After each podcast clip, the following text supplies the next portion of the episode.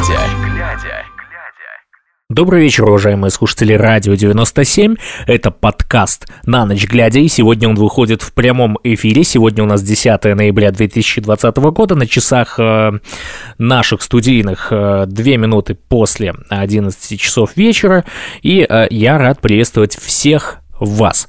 Вот, э, сегодня я выхожу в прямой эфир не случайно, как вы знаете, это случается очень редко по тем причинам, когда, э, соответственно, есть проблемы с интернетом у вируса, и в этом случае э, мне проще всегда выходить в прямые эфиры. Так вот, свергнем мы таракана, это действительно будет, да, это я как раз-таки комментируя ту композицию замечательную, которая у нас прозвучала перед началом э, передачи, перед, передачи подкаста, да, передачи подкаста на ночь глядя. Вот, э, о чем мы сегодня будем говорить. На самом деле, сегодня свершилось очень много интересных событий, и одно из них, да, это презентация Apple. Вот эту презентацию, я думаю, мы перенесем прям в самый конец программы. Это сделаем мы для того, чтобы, э, ну, как бы, несмотря на то, что мы на ночь глядя всегда э, обсуждаем новости уходящего дня, нам все равно хочется уйти с хорошим настроением. И поэтому вот это хорошее настроение мы перенесем на, э, соответственно, окончание нашего эфира. Вот. А начнем мы с того, что в Полоцке и э, Полоцком районе с 11 ноября вводится обязательный масочный режим в целях предупреждения распространения COVID-19 на территории района. Об этом сообщает город 214.бай со ссылкой на председателя райисполкома Игоря Марковича. Или Марковича. Вот. Такое решение полоцкие власти приняли 10 ноября. Оно обусловлено эпидемической обстановкой, а также тем, что значительная часть людей, игнорируя советы врачей, пренебрегает средствами индивидуальной защиты в общественных местах, говорится в сообщении мэра. Но э, я могу, в принципе, пояснить, почему они это так делают. Это я э, сейчас говорю про людей, которые как раз-таки игнорируют, э, соответственно, эти средства индивидуальной защиты в общественных местах. Это делается из-за того, что у нас на официальном уровне, да, эм, я не могу назвать его главой государства, я могу его назвать только бандитом, который в текущей ситуации узурпирует власть и удерживает ее. Точнее, узурпировал власть и ее удерживает. Вот, и Поэтому э, до тех пор, пока он будет считать это психозом, у нас будет вот такое вот, э, соответственно, э, раздробление. Вот. Э, то есть, с одной стороны, мы будем видеть, что у нас все хорошо. От коронавируса никто не умер, как он э, любит иногда заявить. Вот. Э, но в то же время у нас, соответственно, необходимо носить маски. Вот. А еще а еще сегодня очень интересная новость касается того же коронавируса. То есть, смотрите, э, мы долгое время с вирусом, когда выходили э, в эфиры, мы говорили, что смотрите, что сейчас будет. То есть, есть какой-то генератор случайных цифр, именно по э, статистике, соответственно, коронавирусной, коронавирусной инфекции. Вот. И эта статистика, она будет колебаться, то есть она дойдет до отметки в 900 человек в сутки и будет примерно на этой же отметке и держаться, то есть э, от 900 до 999. Соответственно, так и было. И было это достаточно продолжительное время. А сейчас? А сейчас мы видим, что на сегодняшний день прирост новых инфицированных за последние сутки составил 1038 случаев. И вот это как раз-таки рекордное количество за все время распространения инфекции впервые, впервые с конца февраля показатель преодолел тысячный рубеж. То есть у нас получается, что либо идет какое-то послабление, либо э, послабление я имею в виду в умах э, тех чиновников, которые прислуживают э, бандитам у власти. Вот. Либо же просто этот предел заболевших стал настолько э, высоким, что его уже нет, э, в принципе, э, даже возможности скрывать. То есть, ну, представьте, когда у вас, ну, пускай там в 2-3 раза больше заболевших по э, стране э, ежедневно, то в любом случае, с учетом накала страстей в обществе, да, то есть, как мы видим, э, напряжение с каждым днем только нарастает, вот, протестное напряжение, и, соответственно, просто нет возможности уже э, держать это вот в такой секретности, потому что в любом случае кто-то из э, тех, э, из числа тех сотрудников, которые работают в сфере э, здравоохранения, они в любом случае начнут говорить правду. Вот, и, соответственно, для того, чтобы э, дать хоть какие-то более-менее такие правдивые цифры, ну, мы опять же говорим, что это якобы правдивые цифры, вот, для этого, соответственно, и э, нарисовали уже сегодня вот такое число. Очень хотелось бы верить, что это правда, но все-таки, знаете, сомнения у меня какое-то есть. Так вот, э, что все-таки означает этот обязательный масочный режим? А Масочный режим означает, что с завтрашнего дня использование масок имеет не рекомендательный, а обязательный характер. Такая мера распространяется повсеместно на все организации, независимо от форм собственности. То есть маски обязательно нужно будет э, надевать, входя в магазины, торговые центры, объекты общепита, учреждения здравоохранения, культуры, образования, спорта, социального обслуживания населения. Также соблюдение масочного режима обязательно при посещении административных зданий, отделений связи, почты, банков, бытового обслуживания и даже аптек.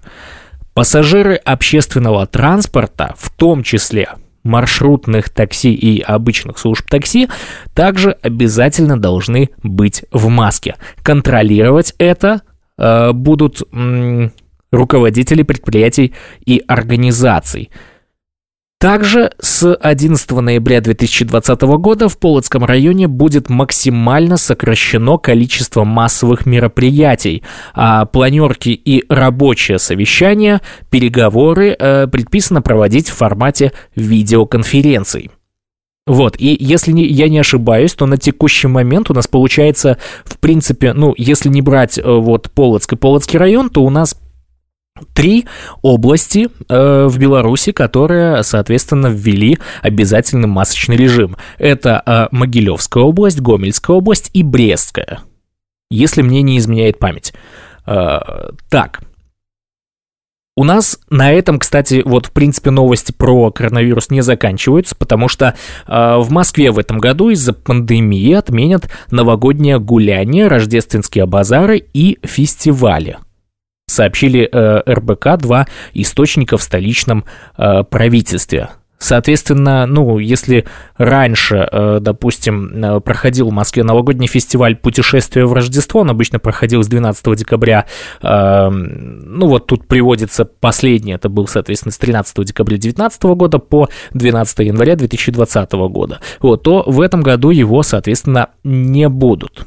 Вот, и э, момент еще такого характера, вот э, я сегодня предполагал просто, когда э, узнал насчет вот введения масочных режимов, да, я думал, слушайте, а вопрос насчет того же масочного режима, то есть это действительно все настолько плохо у нас э, с пандемией, либо это просто э, прихоть, э, соответственно, властей, да, так называемых, чтобы сократить количество митингующих. Но потом, э, вот как раз-таки общим каким-то решением мы поняли, что, в принципе, смотрите, если э, бы это было действительно так, то есть, ну, я имею в виду вот как раз-таки я, я не знаю, как правильно назвать, может, хотелочку, да, чтобы протест сдулся, вот введя э, этот масочный режим, то мне кажется, что все-таки, если бы это было действительно так, то люди бы в любом случае э, выходили. То есть, да, у них было, была бы э, такая еще одна очередная отмазка, и опять же показатель для картинки телевидения, да, вот этого карманного государственного, либо же э, картинки для, соответственно, э, независимых СМИ в других странах, то есть для других стран показать, что смотрите, мы ввели масочный режим, у нас, видите ли, пандемия коронавируса бушует, а они еще смеют выходить вот э, на различные вот такие несанкционированные мероприятия. Но потом все-таки э, пришли к выводу того, тому, что в этом случае тогда нужно было логичнее ввести это в Минске. Потому что, э, как правило, в областных городах и регионах собираются не так много людей. Да, они выходят, да, они э, показывают, что они есть, но их не так много. Ну, будем говорить объективно, их не так много, и поэтому э, эта версия сразу отпала. Соответственно, приходим к выводу, что действительно у нас, как бы, ну, есть вот такая проблема, и эта проблема называется пандемия коронавируса. Вот. Я, кстати, хочу э, сделать такую небольшую техническую э, оговорку, то есть такое отступление, вот, э, насчет наших подкастов, вот эти, которые выходят в записи. Смотрите, э, на Ютубе последний подкаст был за 7 ноября – все дело в том, что э, пока что не было возможности, э, соответственно, перевести это все в видеоверсию. Я думаю, что в ближайшие дни это все появится, вот. И э, в этом случае мы с вами э, продолжим э, общаться через э, вот посредством таких вот э, вещей. Также сегодня можно было, соответственно, даже не то, что можно было, можно отправлять к нам в бот, э, в Телеграм э, свои какие-то сообщения для того, чтобы поддерживать обратную связь со мной. Вот, то есть у нас есть бот, он э, через собачку, э, радио 97, нижнее подчеркивание, бот. И в этом случае я тогда оперативно увижу ваше сообщение и на него отвечу. Вот. А что касается непосредственно сейчас Э, наших новостей, мы к ним уже переходим. И следующая новость, которая потрясла нас сегодня, сейчас я сделаю шрифт себе немножко больше для того, чтобы я видел его, вот, э, касается как раз-таки инициативы Э, правоохранительные органы начали блокировать счета белорусов, которые э, получали компенсации от этой инициативы. И на данный момент известно более чем о 60 подобных случаев. Об этом на своей странице в Facebook рассказал один из основателей BuyHelp Алексей Леончик. Минчанка, которая около двух недель назад получила помощь от инициативы на оплату штрафа, рассказала Тутбай, что на прошлой неделе заблокировали все ее банковские счета счета. Вот, то есть представляете, что происходит? В том числе тот, который открывала как ИП. Э, сегодняшнего дня нам, э, сегодняшнего утра нам поступает сообщение, что по требованию Следственного комитета КГБ или подобной институции началась, э, началась массовая блокировка счетов получателей нашей помощи. Уже есть более 40 подтвержденных сообщений, написал Алексей Леончик. Позже цифра была обновлена до 60. Он называет это прямым воровством денег, которое мы выплачивали жертвам пыток. Э, один из сооснователей компании BuyHelp и фонда солидарности BuySol Андрей Стрижак говорит, что о блокировке счетов сегодня стали сообщать массово. Общая сумма, э, на которую был наложен арест, более 1 миллиона 400 тысяч рублей. Это не вся оказанная помощь, но значительная ее часть. Проблема возникла с платежами из-за рубежа, которые могли быть связаны с личными переводами лиц, желавших помочь белорусам. На данный момент об аналогичных проблемах с выплатами от Байсол сообщений не поступало. А Байсол – это фонд, который помогает э, тем, кто остался без работы по политическим причинам. Это просто э, как бы, ну, пытаюсь рассказать, если кто-то о нем не слышал. Вот. И, соответственно, Андрей Стрижак подчеркивает, что фактически эти деньги были украдены со счетов людей. И я с ним вынужден согласиться, потому что на самом деле это неправильно, когда э, есть...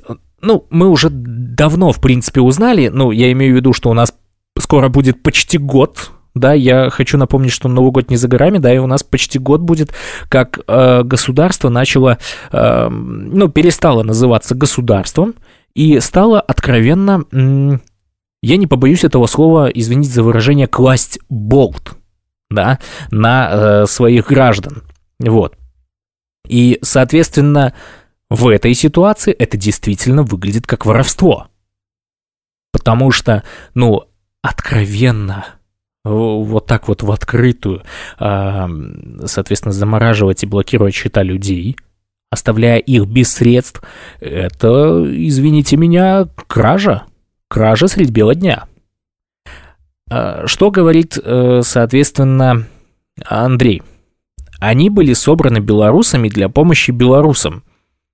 Никакого криминального характера эти деньги не носят. По закону каждый человек может получить в дар до 7003 рублей в год, даже не декларируя их. Эта сумма актуальна для 2020 года. Если сумма получилась больше, человек обязан подать декларацию и заплатить налог с превышения, но только в следующем году. Поэтому все фантазии по поводу криминального происхождения этих денег абсолютно не обоснованы и не имеют под собой никакой почвы. Люди получают помощь, поскольку они потерпели от репрессий э, властей. Это помощь раненым, избитым, арестованным, изнасилованным. Можно сказать, сейчас действует, э, вообще существуют две м, параллельные Беларуси. В одной солидарность и помощь, а в другой это выставляется уголовным преступлением. Также собеседник отмечает, что этими действиями Беларусь криминализовала любой перевод внутри белорусской банковской системы. Вы можете переводить деньги друг к другу из-за рубежа своим родственникам, а их вот так заблокируют и скажут, что это криминал. А, я вижу в этом проблему для всей банковской системы. Мне почему-то сразу вспоминается, а, если кто смотрел, а, есть такой сатирический мультипликационный сериал, называется «South Park». Вот, Южный парк. И там была серия, когда э, дети пришли в банк для того, чтобы открыть счет. Вот, и когда они пополнили его, то э, тот э, банковский сотрудник, который сидел напротив них, он говорит, так, и вот деньги, и их нет. Их нет. Вот, вот они были, а вот их нет. Вот, соответственно, здесь происходит нечто подобное. Вот. Тем, кто столкнулся с блокировкой счета из-за помощи, Андрей Стрижак советует обратиться с жалобой в банк и попробовать обжаловать постановление о блокировке. Мы в любом случае будем оказывать помощь, просто для этого будут использоваться другие возможности. Та помощь, которую белорусы получают благодаря поддержке страны и мира, уникальна и будет продолжаться, комментирует Андрей Стрижак. Я вообще в этой ситуации могу только э, пожелать вот тем людям, которые э, пострадали от этих действий, э, неимоверного терпения и э, огромной надежды, что все действительно э, разрешится, потому что мы видим, какое сейчас происходит беззаконие, о нем сейчас поговорим еще чуть-чуть позже, да, точнее чуть-чуть дальше, вот.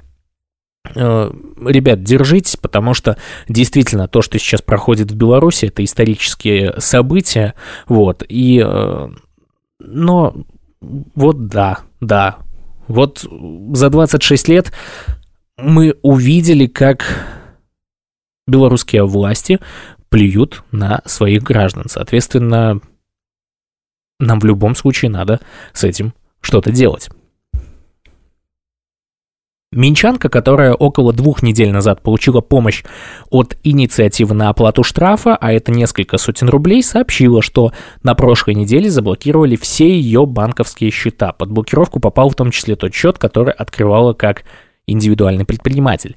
Когда поняла, что счета заблокированы, обратилась в банк. Там мне сообщили, что это сделано по требованию э, Следственного комитета. Мне почему-то в этот момент хотелось сказать сельского комитета, потому что это выглядит именно похожим образом. Я теперь не могу даже посмотреть состояние счетов, есть ли там деньги. Обращалась в отдел работы с гражданами в Следственный комитет, мне там посоветовали писать письменное обращение. Женщина говорит, что других причин, по которым могли заблокировать ее счета, она не видит. Если бы ко мне были вопросы, то наверняка бы пришла повестка или уведомление какое-либо, думаю, рассуждает Минчанка. А тут заблокировали все счета, в том числе и тот, который открывала как ИП, и оставили без копейки денег. Если бы только поступившую сумму помощи заблокировали и списали, так заблокированы все средства. Может быть, инициатива BuyHelp теперь на горьком опыте пересмотрит механизм перевода помощи пострадавшим. Это вот как раз-таки рассуждает Минчанка. Компания BuyHelp вообще финансово помогает арестованным, оштрафованным, раненым, избитым, а также в исключительных случаях с оплатой адвокатов. Деньги на нее может пожертвовать любой человек. По данным на 8 ноября, компания BuyHelp поддержала более 3300 заявок от белорусов, подвергшихся репрессиям. Всего заявок в базе более 8700. Общая сумма выплаченных компенсаций составляет 3 миллиона 674 тысячи 471 рубль.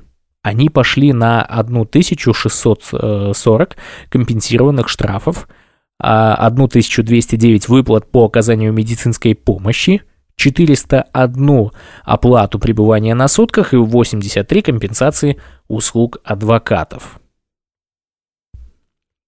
Также у нас есть интересная новость сегодня про, про нашу, про нашу замечательную э, это я сейчас, ну, так, в кавычках, да, э, белорусскую атомную электростанцию. Насколько нам известно, ну, э, вчера был день, когда, знаете, все то взрывалось, то приостанавливалось и так далее.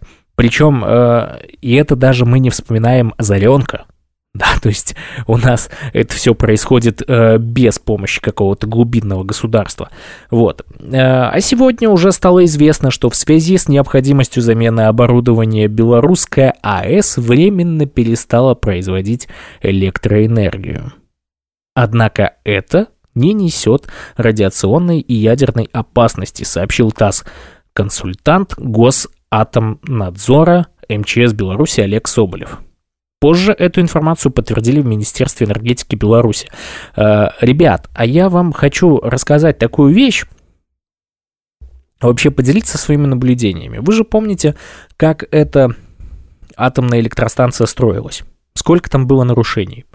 Как ее запускали? И потому что это было буквально на днях. Это я вот сейчас про э, запуск непосредственно. И то, как усатый дед попросил перевести ее в режим э, выработки э, мощности первого энергоблока на 40%. Ну вот. Это, естественно, подняли. Она проработала сутки и прекратила свою работу. Вот. А тут оказывается, что есть необходимость замены оборудования. Слушайте, так может не надо было ее в принципе запускать, а надо было провести э, тесты, либо же изначально, а, соответственно, заменить это оборудование, да, и только после этого, соответственно, осуществлять этот пуск. Но, но вот Тут э, они сказали, что после испытаний выявлена необходимость замены определенного оборудования. Так зачем вы кричите на весь мир, что мы стали сверхдержавой ядерной? Да, мы замечательно, у нас теперь э, есть э, ядерное оружие, это я сейчас шучу, но э, кто знает, кто знает, может они действительно так скажут. И вот у нас сразу же вторая новость по поводу э, БелАЭС. Вообще, самое интересное, у нас в принципе Москве э, сегодня новости как-то идут друг за другом, да, то есть у нас одна новость перекликается с предыдущей и так далее. Так вот, госпро... госкорпорация Росатом обсуждает с властями Беларуси строительство второй атомной электростанции и исследовательского реактора. Об этом говорится в обращении главы госкорпорации Алексея Лихачева к сотрудникам Росатома, опубликованном на сайте Росатома слушайте, ну, э, мы как бы э, еще первую не запустили, да, еще, э, в принципе, не увидели э, ее необходимость, потому что у нас, как бы, да, понятно, э, ядерная энергия это хорошо, когда нет особо таких выбросов и так далее, окей, но мы же должны все понимать эту опасность и ответственность запуска атомной электростанции. Но почему-то те люди, которые, видимо, сидят э, повыше, чем мы, они считают, что они недостаточно распилили деньги на предыдущем проекте, и поэтому решают э, сделать еще одну такую же э, мертворожденную, э, соответственно, атомную электростанцию. Это удивительно. Сегодня также стало известно, что Александр Лукашенко в разговоре с главой профсоюзов э, Беларуси Михаилом Ордой затронул тему сферы военной безопасности. Об этом сообщает его пресс-служба. Вы же вчера услышали, это очень важно, Польша и США заключили еще один договор о военном сотрудничестве и уже перебрасывают из Соединенных Штатов Америки, не из Германии в Польшу, новые контингенты военнослужащих. Спрашивается, зачем? А, затем, чтобы вы, Александр, вы э, были в шоке и чтобы э, ваша фантазия генерировала еще больше майков и ников, а может быть и для того, чтобы э, вас э, все больше и больше держать в страхе.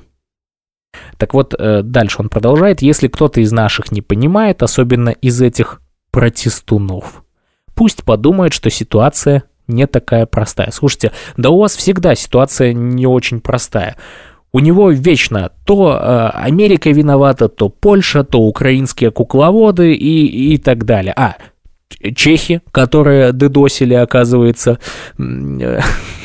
всю интернет-структуру Беларуси. Да, у Озаренка там вообще э, глубинное государство, в принципе. Просто, просто нет сил э, обсуждать это э, с каким-то серьезным лицом. Это может делать только озаренок. Вы простите, что я уже так э, шучу и упоминаю... Э, того, кого нельзя называть. Мы, кстати, так и не повесили э, фигуру Озаренка, да, у, у нас в студии, но мы когда-нибудь, может, к этому придем. Вот, потому что это персонаж, который заслуживает отдельного внимания. Вот, так э, что же еще сказал э, усатый дед? Он говорит, если кто-то хочет сделать Беларусь провинцией Польши или Литвы, э, Литвы, это только через мой труп они должны это понимать. Слушайте, ну, здесь все через его труп, да, это, соответственно, провинция Польши или Литвы, это только через его труп. А, власть, соответственно, несмотря на то, что он ее накушался, да, он ее не отдаст, да, ведь мы знаем, любимую не отдают. Простите. Вот. Эм, а также мы знаем, что э, он сказал только после моей смерти. Да, то есть он говорит, вы можете меня только убить, только после этого, э, соответственно, делить власть. И вот тут я бы посоветовал вам, Александр, не разбрасываться такими словами, потому что на самом деле среди вашего окружения есть очень много людей, которые хотели бы присесть на ваше место. Но присесть не в плане сесть за решетку, а именно оказаться на вашем месте, но не всенародного нелюбимца, вот, а именно э, главы э, белорусского государства. Вот. Переходим к следующим новостям. Что же э, сегодня э, ответил Следственный комитет семьям э, погибших на протестах? Потому что э, в скором времени как раз-таки э, заканчивается э, период вот как раз-таки рассмотрение этих дел, да, и, соответственно, э, вот Следственный комитет э, начинает свои отписки. В августе сразу три семьи э, провели в последний путь своих близких. От огнестрельного ранения, полученного во время акции, скончался, скончался минчанин Александр Тарайковский – Через несколько дней при похожих обстоятельствах погиб брещанин Геннадий Шутов. Э, не вернулся домой и гамельчанин Александр Вихр. Его задержали, а через три дня молодой человек умер в больнице. Их семьи просили возбудить дело по статье «Убийство». Следственный комитет все это время проводил проверку. Близкие погибших рассказали Тутбай, к чему пришли следователи – А я вам перед э, началом просто напомню, что у нас ни одного уголовного дела э, с начала протестов, именно протестов, которые были после 9 числа, то есть после 9 августа, после дня выборов, не возбуждено.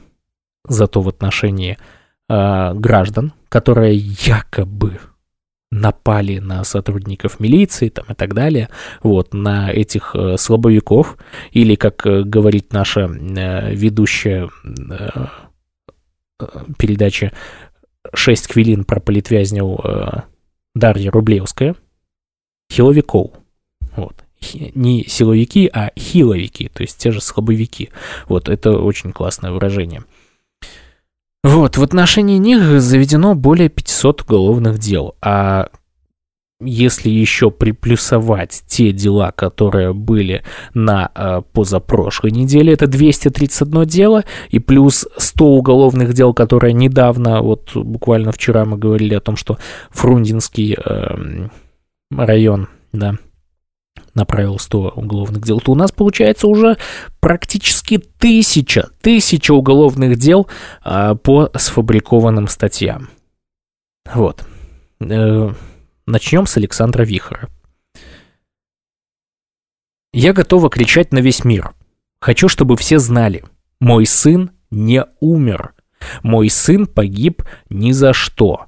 Это э, плакала в августе Светлана э, Вихр, мама 25-летнего Александра. Молодого человека задержали в Гомеле 9 августа, когда он ехал к девушке. Два дня семья искала Сашу, пробовала передать ему вещи и еду. Когда ни одни двери не открылись, близкие поехали в милицию писать заявление о пропаже. Там им сообщили. Александр Вихр скончался в больнице. Милиция его посчитала неадекватным и ночью привезла в приемный покой психоневрологического диспансера. Там ответили, что Саша не их клиент, у него сильный стресс, ему нужна медицинская помощь. Позже брата уже доставили в туб-диспансер, как нам рассказали врачи, он уже находился в состоянии клинической смерти, его час пытались реанимировать. А еще нам э, сообщили, у брата был отек головного мозга. Так Ольга после смерти Саши передавала слова врачей. У, следователь был, у следователей было три месяца, чтобы провести проверку и принять решение, возбуждать уголовное дело или нет – Семья уверена, что Александра избили и не своевременно оказали помощь, когда ему стало плохо. В октябре нас ознакомились с судебно-медицинской экспертизой частично. Она э, больше, чем на 50 страниц, но нам не стали показывать несколько страниц. Их просто нет. Следователь объяснил это тем, что в них содержится не медицинская часть экспертизы рассказывает Тутбай, семья Александра Вихра. Нам не дали сфотографировать или снять копию экспертизы, пришлось переписывать от руки. Смысл экспертизы такой. Алкоголя и наркотиков в крови Саши нет. Смерть наступила из-за проблем с сердцем. Близкий Александр называет судебно-медицинскую экспертизу противоречивой, и после ее изучения все равно остались вопросы, как погиб Александр, могли ли нанесенные ему травмы стать причиной смерти, и если бы помощь оказали вовремя, парень бы остался в живых? Эксперты описывают у Саши переломы ребер, грудины, гематобы и следом указывают, что данные повреждения не состоят в причинно-следственной связи со смертью. Якобы ребра ему сломали во время реанимационных мероприятий. Мы можем это допустить, мы же не медики, поэтому показали переписанную экспертизу специалистам. Их смутило, что при массаже сердца были сломаны ребра, которые находятся ближе к пояснице. Отмечает семья Александра и вспоминает, что летом парень проходил медицинское обследование от военкомата. Почему тогда никто из врачей не сказал «Парень, ты смертельно болен, тебе нужно стать на учет кардиологу»? Да, он получил отсрочку от армии, у него были нарушения со стороны сердечно-сосудистой системы, но люди с такими отклонениями живут очень долго. Почему эти отклонения усуг... усугубились именно в той обстановке? Они за три дня заключения под стражей обострились так, Что человек просто умер? Что на это повлияло? Физическое, психологическое насилие или не оказание медицинской помощи? По документам Саша скончался в 3.35 ночи.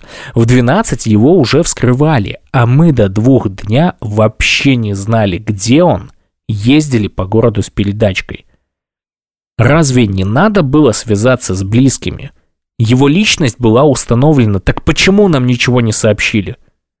И вы знаете, я вот сейчас, когда все это читаю, у меня такие двоякие чувства. С одной стороны, мне страшно, потому что если бы действительно э, это случилось э, с кем-нибудь из моих близких, ну, это просто непередаваемое ощущение, потому что, ну, это, это действительно страшно.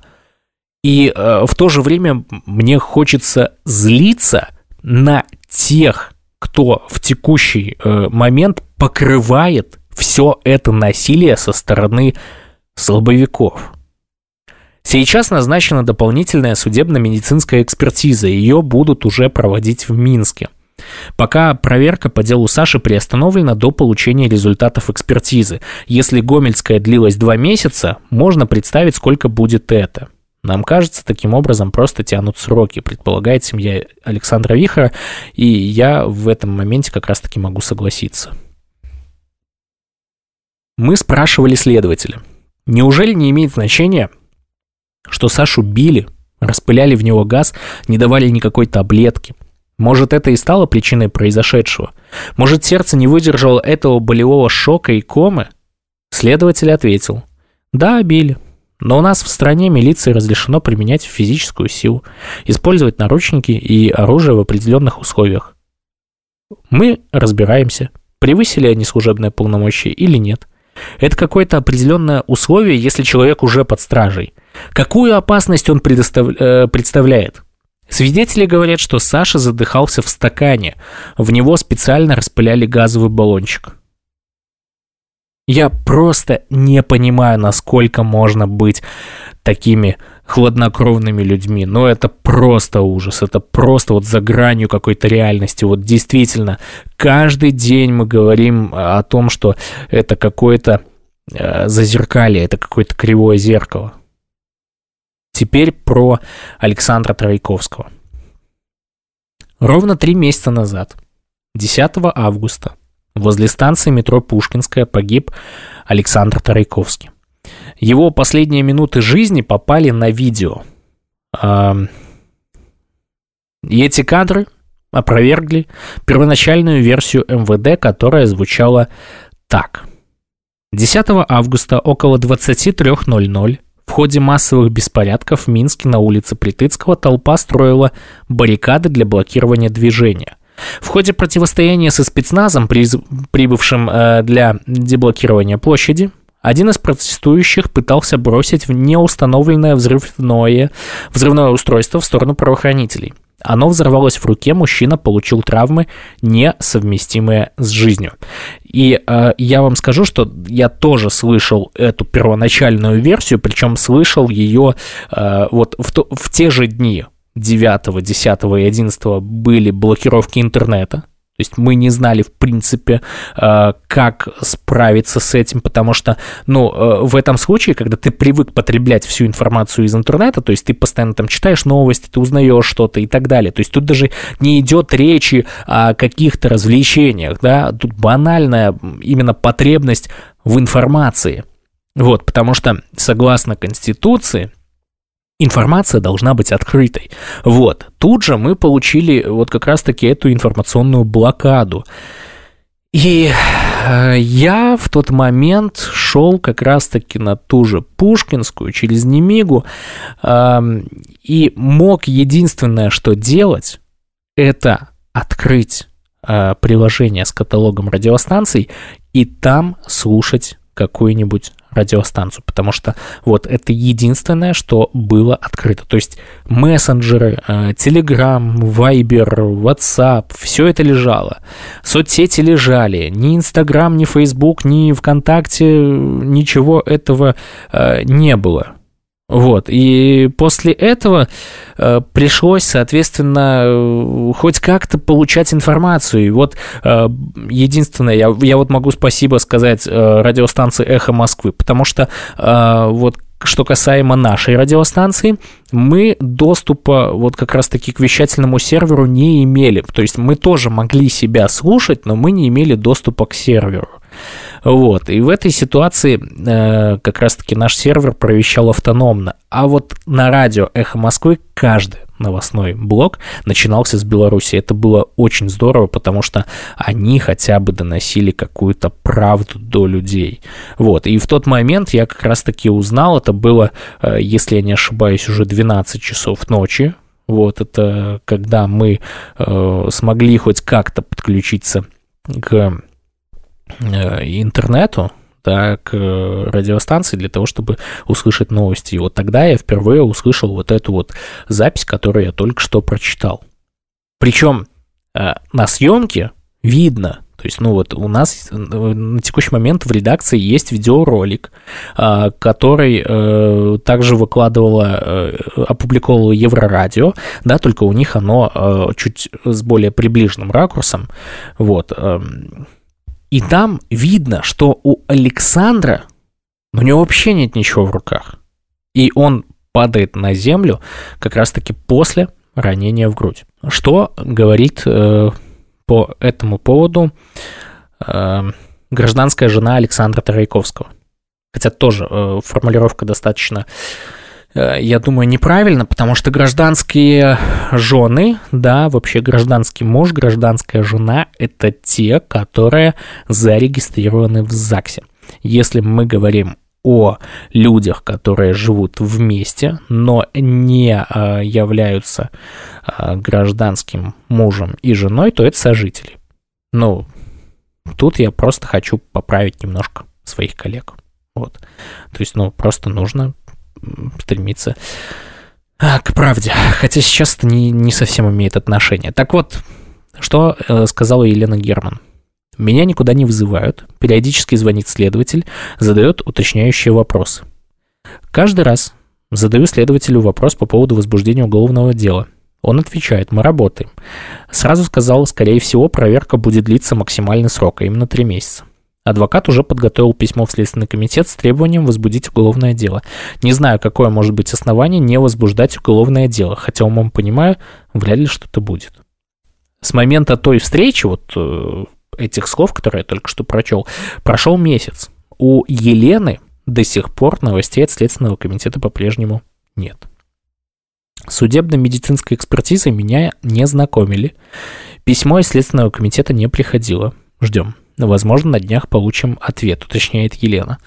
Пока Следственный комитет не спешит дать правовую оценку гибели Александра Тарайковского, э, но на двух минчан уже завели уголовное дело за надпись «Не забудем» на месте гибели мужчины. Обвиняемая Мария Бабович сейчас находится под стражей. Ей вменяют сразу две статьи Уголовного кодекса Республики Беларусь. Это часть вторая статьи 339, это хулиганство, и э, часть вторая статьи 218, это умышленное повреждение имущества. Тогда э, также за решеткой за восстановление фразы «не забудем» оказался Денис Греханов. По словам его мамы, Госарем, э, Горлем Автодор насчитал ущерб в 10 тысяч рублей. Марии и Денису грозит до 10 лет лишения свободы. И это при том, что, вот понимаете, нет ни одного уголовного дела в отношении силовика или силовиков, которые как раз-таки причастны к этому убийству. Теперь про Геннадия Шутова.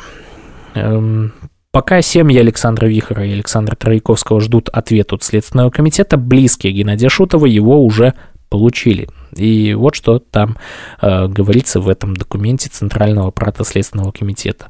Правовая оценка действий лиц, причастных к причинению телесных повреждений Шутову, будет дана в ходе расследования уголовного дела в настоящее время достаточных оснований для возбуждения уголовного дела по статье 139 Уголовного кодекса, а, то есть убийство, не имеется. А я просто напомню, что брещанин Геннадий Шутов 11 августа получил ранение в голову и умер 19 августа в военном госпитале. В справке указали, что причиной смерти, внешней причиной смерти, стало повреждение в результате выстрела из ручного огнестрельного оружия с неопределенными намерениями. Близкие мужчины рассказывают Тутбай, что до сих пор продолжается расследование по делу за сопротивление сотрудникам органов внутренних дел. В нем Геннадий Шутов и его друг Александр Кардюков фигурируют в качестве подозреваемых. Узнать подробности расследования у Анастасии, дочери Геннадия, нельзя. На днях следователь взял с нее подписку о неразглашении. Вот понимаете, то есть есть, есть доказательства, ну то есть э, даже окей, Назовем это фактами. Факты убийства присутствуют. Но возбуждать уголовные дела, понимаете ли, э, нет достаточных оснований. Вот так. Вот так. Теперь давайте поговорим поговорим. Сейчас я пытаюсь посмотреть, что у меня сегодня еще было запланировано. А, э, поговорим буквально кратенько, для того, чтобы у нас просто э, осталось 12 минут до окончания э, подкаста. Вот. Вечером 10 ноября в Минске был задержан журналист Олег Груздилович.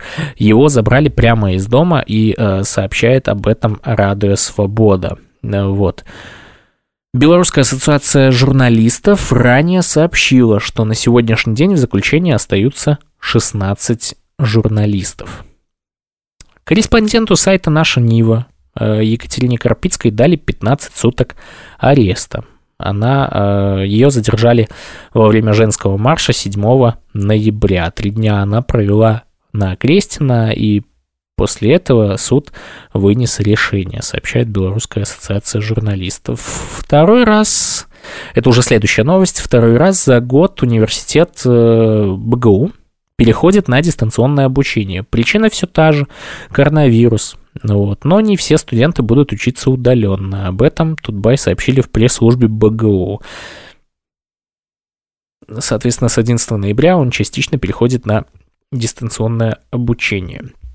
Также немножко про коронавирус. В, Минске э, подковидных больных отдали еще и гинекологическую больницу. В городскую клиническую гинекологическую больницу с 10 ноября госпитализируют пациентов с коронавирусной инфекцией. Об этом сообщают Минск новости. Э, вот, со ссылкой на первого зампреда комитета по здравоохранению Мингельсполкома Дмитрия э, Черетниченко. Так, э, в сети также сегодня появился видеоролик, в котором призывники из Рогачевского района читают стихи в поддержку в поддержку Александра Лукашенко. Вот. Э, краткое содержание таково. Протестующие на площадях заигрались, ими дергают за нити кукловоды, э, призывники не позволят отобрать родину. Да, я видел этот э, видеоролик, советую посмотреть вам, но это просто, знаете, такая, ну, очень-очень такая забавная театральщина на самом деле. Так, идем дальше. Что же у нас еще э, есть?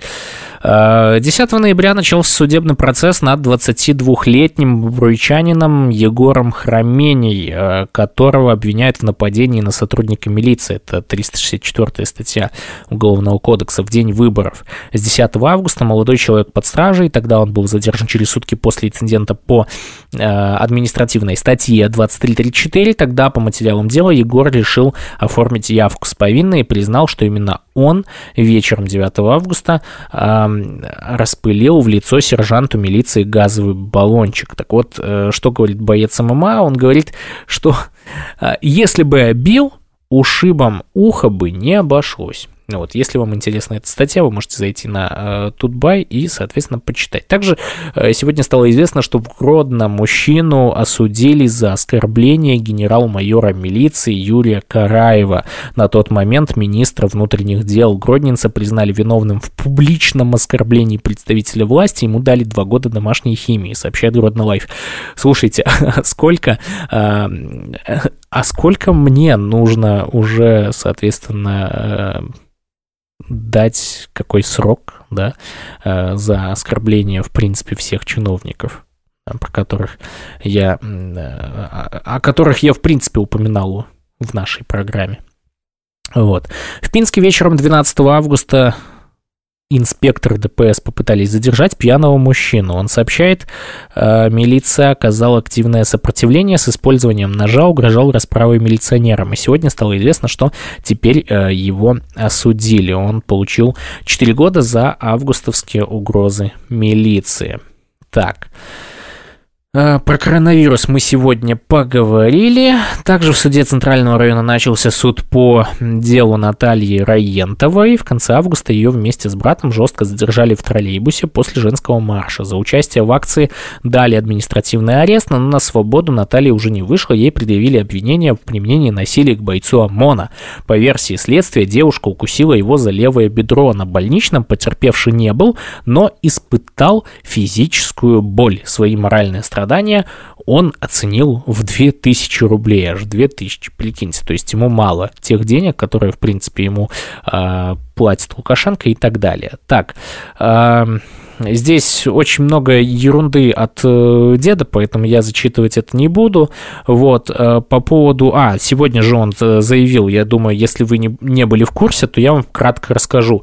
Сегодня Лукашенко заявил, да, точнее, пригрозил ликвидацией чем, тем частным компаниям, в которых до конца года не появятся профсоюзы. Вот что он сказал. Шутить мы больше не будем. Мы видим, как некоторые себя повели и взяли курс на уничтожение государства и государственной безопасности в нашей стране. Вот, соответственно, он сказал, что если частная компания э, до конца года не э, сформирует там профсоюзные организации, то в этом случае э, эти частные компании придется ликвидировать. Прикиньте, то есть э, вот такие вот узаконенные поборы, при том, что на самом деле они никакой юридической силы не имеют. Также сегодня Елена Левченко высказалась о тех, кто выступает за мир и подбодрила белорусов, которые выходят бороться за свои за свои права. Вот, соответственно, вы можете зайти в ее Инстаграм и увидеть это сообщение.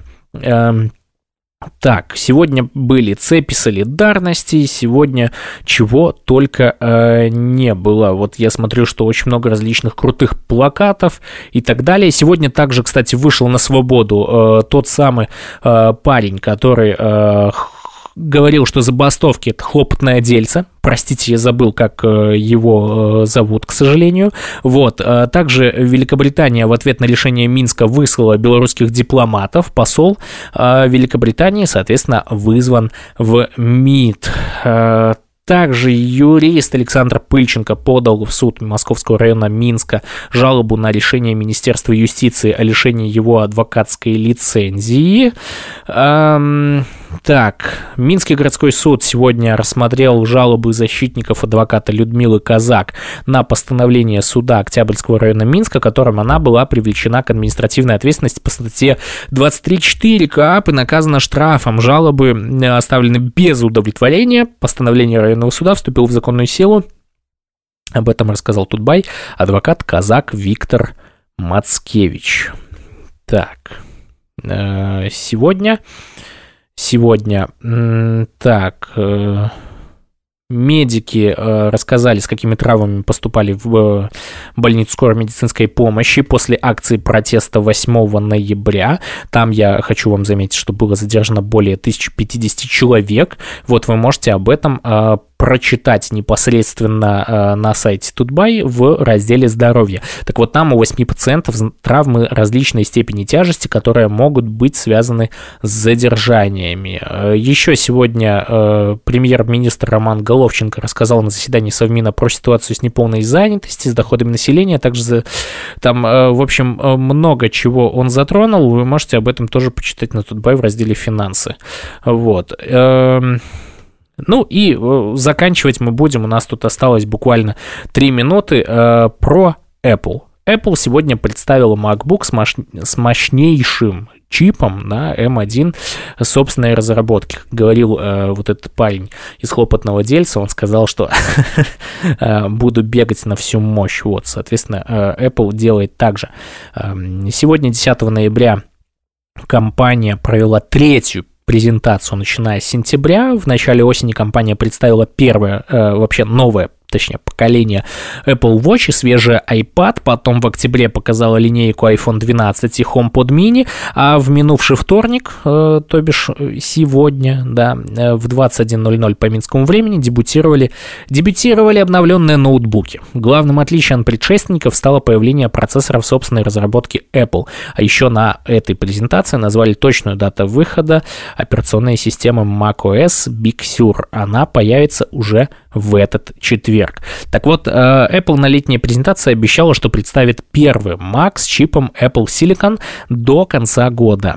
Кук э, слово держит, единственный, наверное, человек, который держит слово. Кстати, это не один чип, а целое семейство. И первый из них, разработанный специально для Mac, назвали M1. Эм, вот.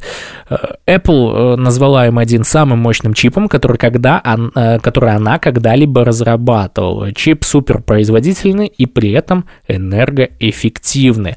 Так вот, производительность э, этого графического модуля, она вообще на высочайшем уровне. И благодаря M1 MacBook теперь просыпается мгновенно еще до того, как пользователь до конца поднимет крышку. Правда, и э, нынешние MacBook тоже выходят, э, ну, вообще выходили из режима сна почти моментально.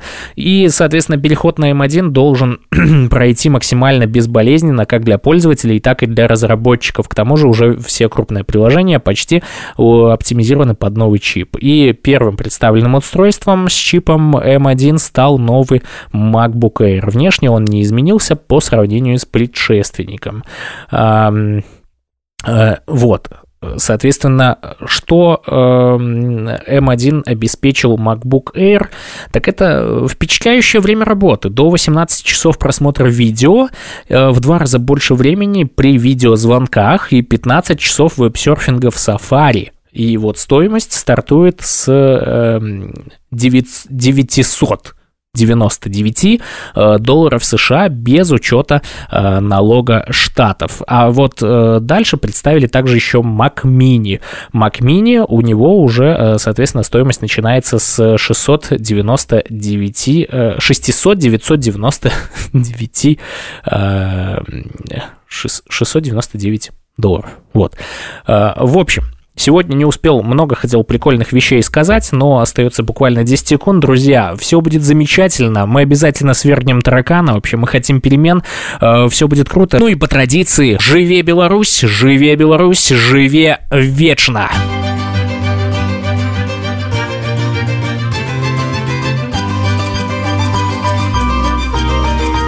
На ночь глядя.